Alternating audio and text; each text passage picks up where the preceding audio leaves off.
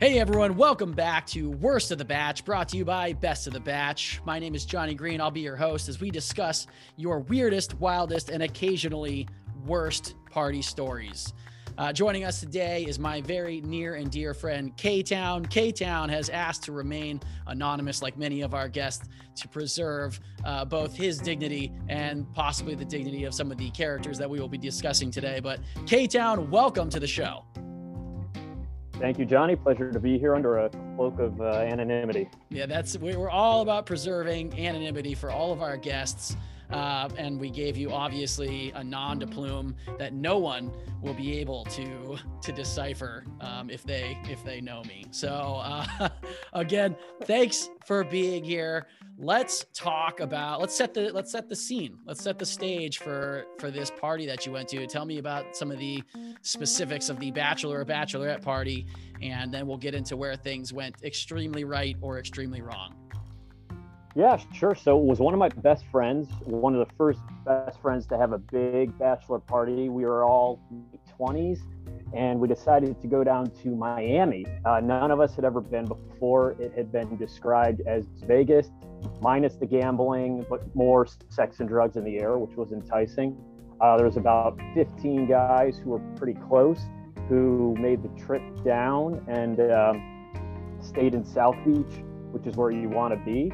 And uh, just really got after it, starting on Thursday night all the way throughout the weekend, hitting everything from the clubs to Tootsie's, the infamous strip club, to the steakhouses, to the beach. Uh, so just a just a great solid group and a, and a great weekend. You guys, you guys, I mean, did it right. You packed it in there. One of your very first like full blown bachelor parties, fifteen, fifteen dudes is nothing to turn your nose up at. And you did the long weekend, Thursday to Sunday, you said? Yeah, yeah, absolutely. Well, we had to get get as much in as we could. Um, and we, you know, we'd gone on trips together. We just hadn't, you know, officially had it uh, blessed as a bachelor party. So this was one of the first big ones. Yeah, perfect. All right. Well, look, sounds like you were absolutely setting yourselves up for, well, I don't know if I'm, I don't know if I'm going to go so far as to say success, but setting yourselves up for a legendary kind of weekend. So tell me, K-Town, where did things go extremely right or extremely wrong?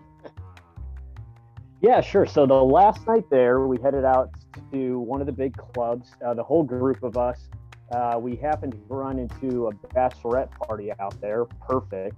You know, every guy can match up with every girl. Uh, yep. Towards the end of the night, one in the morning, uh, we invite the girls back to the suite that we were staying at at the hotel on the beach. A bunch of us get back there, have a couple more drinks, and then a handful of us decide to go skinny dipping because why not? You're yeah. in Miami, you're on a, it's a bachelor party. Uh, the beach is right there. You can see it anyways. So uh, some of the girls and some of the guys, uh, because, you know, you want you want some even numbers there. Head I mean, down I get, the I get, hey, you know what? It's twenty twenty-one. You know, I mean, I'm glad. I'm glad in this particular case you did have some even numbers. But I've definitely been uh, in some skinny dipping situations where the the odds were not in my favor. If I was on the Hunger Games, it would have gone extremely wrong. But I'm glad to hear you were. Oh, absolutely. To, yeah. yeah. Yeah, absolutely. And I've, you know, in some more uh, embarrassing moments, have been a skinny dipping party of one, not realizing that no one else is going to join in on the fun. So just having other people there, honestly, was a huge upgrade for me. K- K-Town, skinny dipping party of one. You know what? Uh, to be a fly on that wall.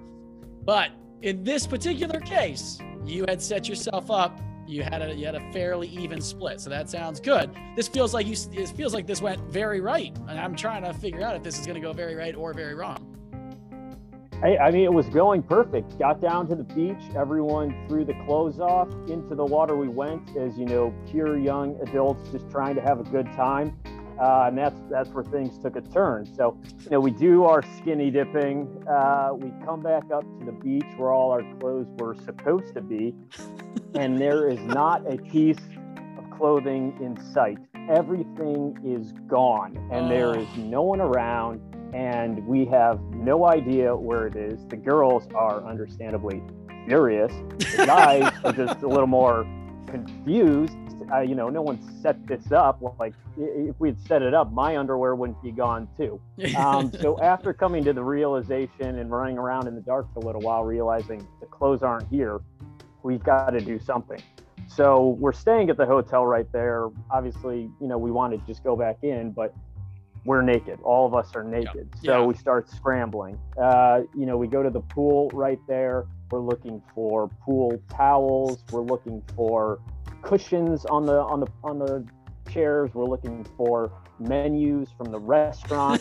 Somebody takes one of the umbrellas off and tries to see if that'll work. I'm sure you exactly. you would settle. You would have settled for a pool noodle at this point. I mean, just something. Yeah, well, depending on the size, absolutely. Yeah. Just something, just something to cover up with, um, because it's dark outside, but it is bright as can be inside the hotel, and the hotel is connected to one of the bigger clubs in Miami, so there's no, you know, secretly walking your way in. So that's what we did. We scrapped for beach towels, and uh, literally I had a, a restaurant menu on wow. my most important parts. Um, your brain? A little, oh, yeah, exactly. Yeah. yeah. Distract them from the face so they can't identify me by showing them the rest of the body as I walk nude through the lobby of the Fountain Blue. Um, so yeah, a group of us, six of us, I think, just covered in knickknacks and whatever we could find. Wow. Slowly make our way towards the door, and then, you know, not running, but I guess walking as quickly as we could hide everything past Live, the big club that's attached to the, the hotel, and mm-hmm. to the elevator banks, uh, press the button up, hoping to God no one will show up. And of course, you know, a couple walks over to take the elevator. Yeah. And it's just six of us naked standing there and the couple standing next to us. And I just remember the guy looking at me and being like, rough night, huh? yeah, yeah, yeah. It, uh, it took a turn there. And then the, the elevator doors opened up.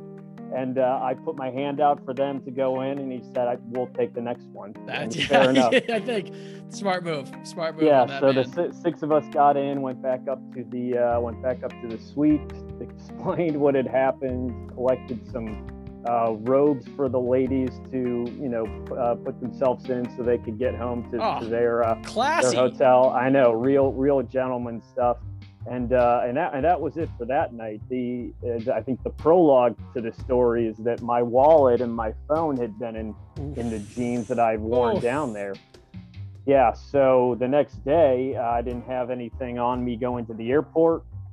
All the friends took together a collection. I had about eighty bucks on me, and my bag from the day before, and some swim trunks and a tank top and flip-flops, and uh, you know, was able to negotiate my way through security and onto the plane and back to my hometown, uh, you know, with uh, some shred of dignity there, as opposed to having to just survive it out in South Beach with no identification and eighty bucks to my name. You're like, well, I guess I live here now. This is, I guess I just, I belong to South Beach. I can't get up. Yeah. To, and to well, me- I, I, I told all the friends, you know, if they didn't hear from me, just start sending money to Kent, uh, you know, K-Town at, uh, at Tootsie's. I'd be hanging out, you know, in the strip club and seeing if I could work my way back to civilization. You know, if I think if movies from the eighties and nineties have taught me anything, wacky, uh, you know, like cross-country movies, it's that you can definitely earn your way across the country doing odd jobs for different restaurants, meeting wacky, colorful characters, and in the end, you know, like learn a valuable lesson about yourself. So I honestly think that's kind of a missed opportunity, but I also think that the craziest part of this story is that you were, this was, wait, what year did you say this was? Uh, this is like two thousand twelve, two thousand thirteen, maybe. two thousand twelve, two thousand thirteen, you were able to board your plane with nothing, with no identification, with no, like you, like you did, obviously you didn't have the, the, your phone to even show your, your e-ticket. I mean, you got on a plane and in two thousand twelve, two thousand thirteen, you just like show up at the airport, like, yep, it's, it's just me. Can I get, can I go now? And they were like, well, yeah. Yeah. And I checked, I, you know, I obviously, I, uh, I didn't have anything, like I said, no identification on me. My bag was one I had borrowed from my father, so it had his name on it. So even the luggage didn't check out. And I went up to the flight, you know, to the desk to check in, kind of being like, I don't know, does this work? Can yeah. I tell you my name? And they were like, hey, listen, if you can get through security, you can get on the plane. That's fine with us. And security, you know, Miami, they're kind of strict. They pulled me aside and they just said that we're going to run a background check on you. Mm-hmm. Uh, the guy there was a little bit discri- he was a little bit discriminatory. He's like, well, you don't look like you're going to be trouble. I was like, all right, I don't know what that means, but okay, thank you. In this case, I'll take it. Uh, and they checked my bag, let me walk through, walked me to the front of the line, ran the security check, and, and then, you know, I, I got my flight that day and lost a little bit of respect, honestly, for the security. I don't know what they're doing over there. They're letting T S A. Some idiot. Yeah. A fair punishment for losing all of your shit in Miami and not having any backup plans would be to have to spend a couple of days there, extra days there. But, uh, you know, it, it, so a little, you know, tip out there, pro tip, you don't need identification to get onto a plane. You just need a little bit of confidence and a certain look to you and, uh, and, the right airport staff, and, and they'll throw you on there. I think that is a really great takeaway from today's episode. Not only throw you, but as part of your story, you sort of mentioned like, yeah, they walked me to the front of the line. I mean, honestly, at the end of the day, the, the, I think it, it worked out even better for you. Uh, if we don't get bogged down in the details of you losing your money and wallet, all and of my earthly possessions, yeah, and yeah, phone and all that, and, yeah, the and important possessions. So, yeah. Um, Well, that's perfect. Well, K-Town, thank you again so much for coming on here, sharing your uh, your weird, wild, and occasionally worst party story with us. Uh, come check us out again. This is Johnny Green with Best of the Batch. Check us out for everything you need to make your next bachelor, bachelorette party unforgettable. Thanks again, K-Town. Pleasure, Johnny.